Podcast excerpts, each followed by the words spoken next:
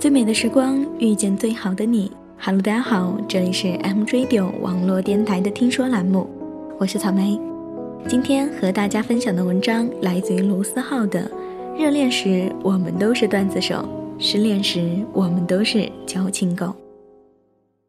终于明白你别成回忆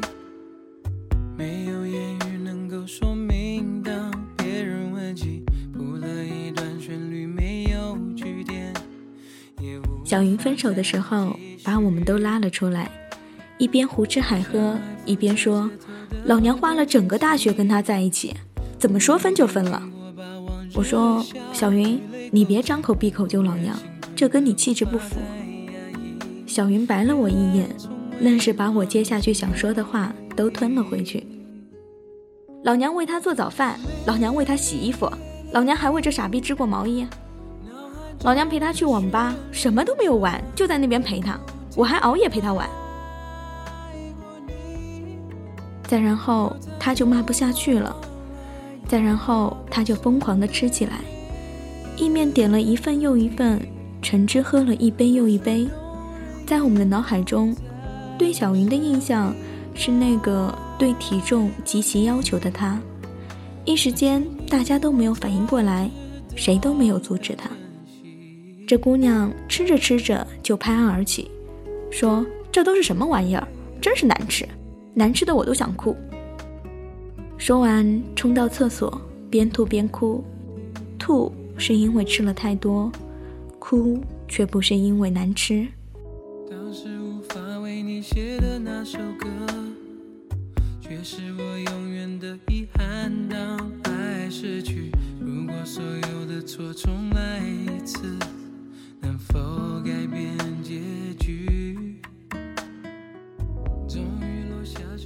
大嘴是我高中同学，上次我去上海的时候，他来听我演讲。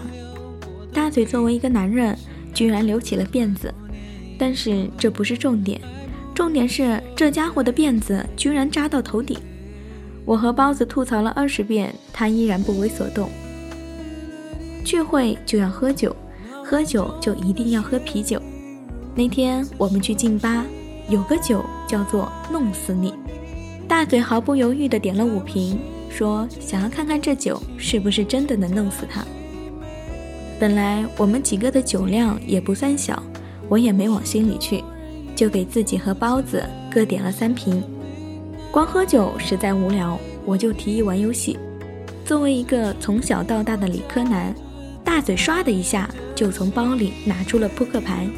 一脸严肃地说：“我给你们推荐一个刺激与智慧并存的游戏吧。”我和包子被他的表情吸引了，满怀期待地等着他介绍这个游戏。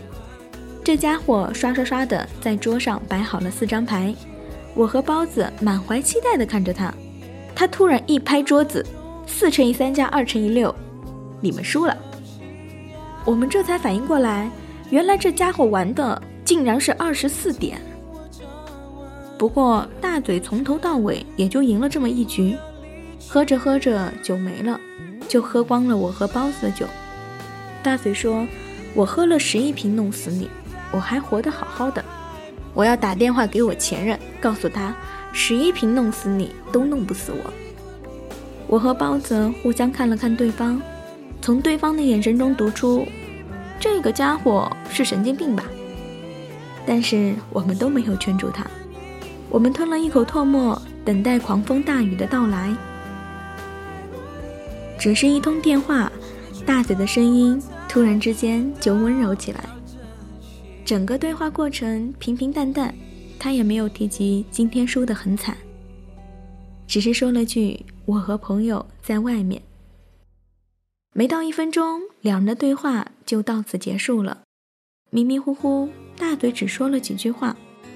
你过得怎么样？那就好。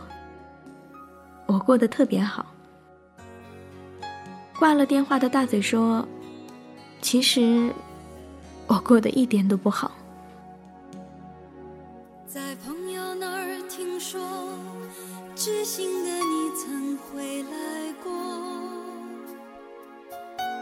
想请他替我向你问候，只为了怕见了说不出口。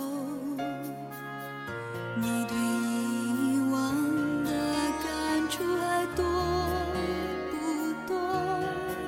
曾让我心碎的。你。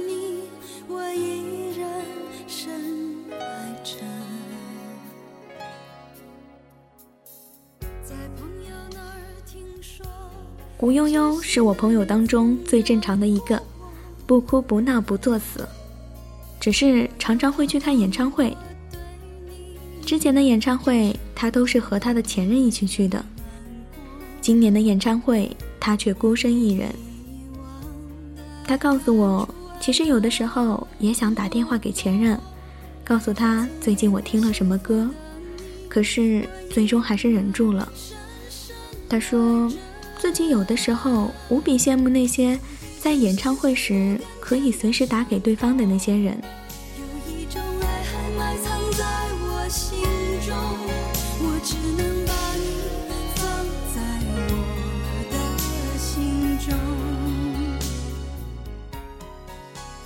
当你思念一个人的时候，能够随时去打扰，而他也会给予你回应，这本身。其实就是一件非常幸福的事情。我想有很多人在想念一个人的时候，却不知道该怎么样去联系，怕是打扰，所以才会有“不打扰是我的温柔”。尽管这温柔只有你自己知道，总有一些人会这样：遇到一个人满心欢喜，以为遇到了命中注定，可是却又擦肩而过了。总有些事情会这样，你有着千千万万的你以为，可是结局偏偏给了你一个不可能。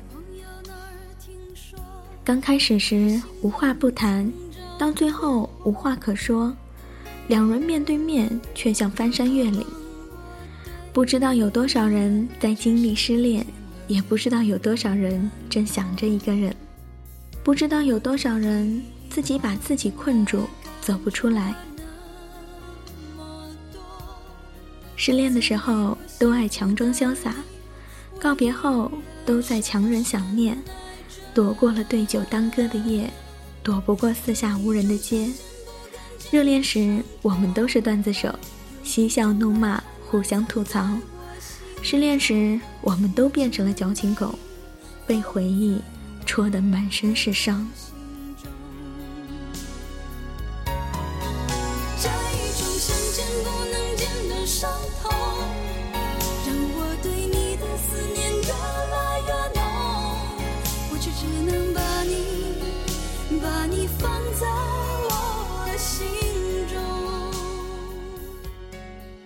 以上呢就是草莓带给你的听说栏目。失恋有各种各样的可能，每个人都在等，等的不是谁谁谁回头，等的都是自己和回忆和解的那天。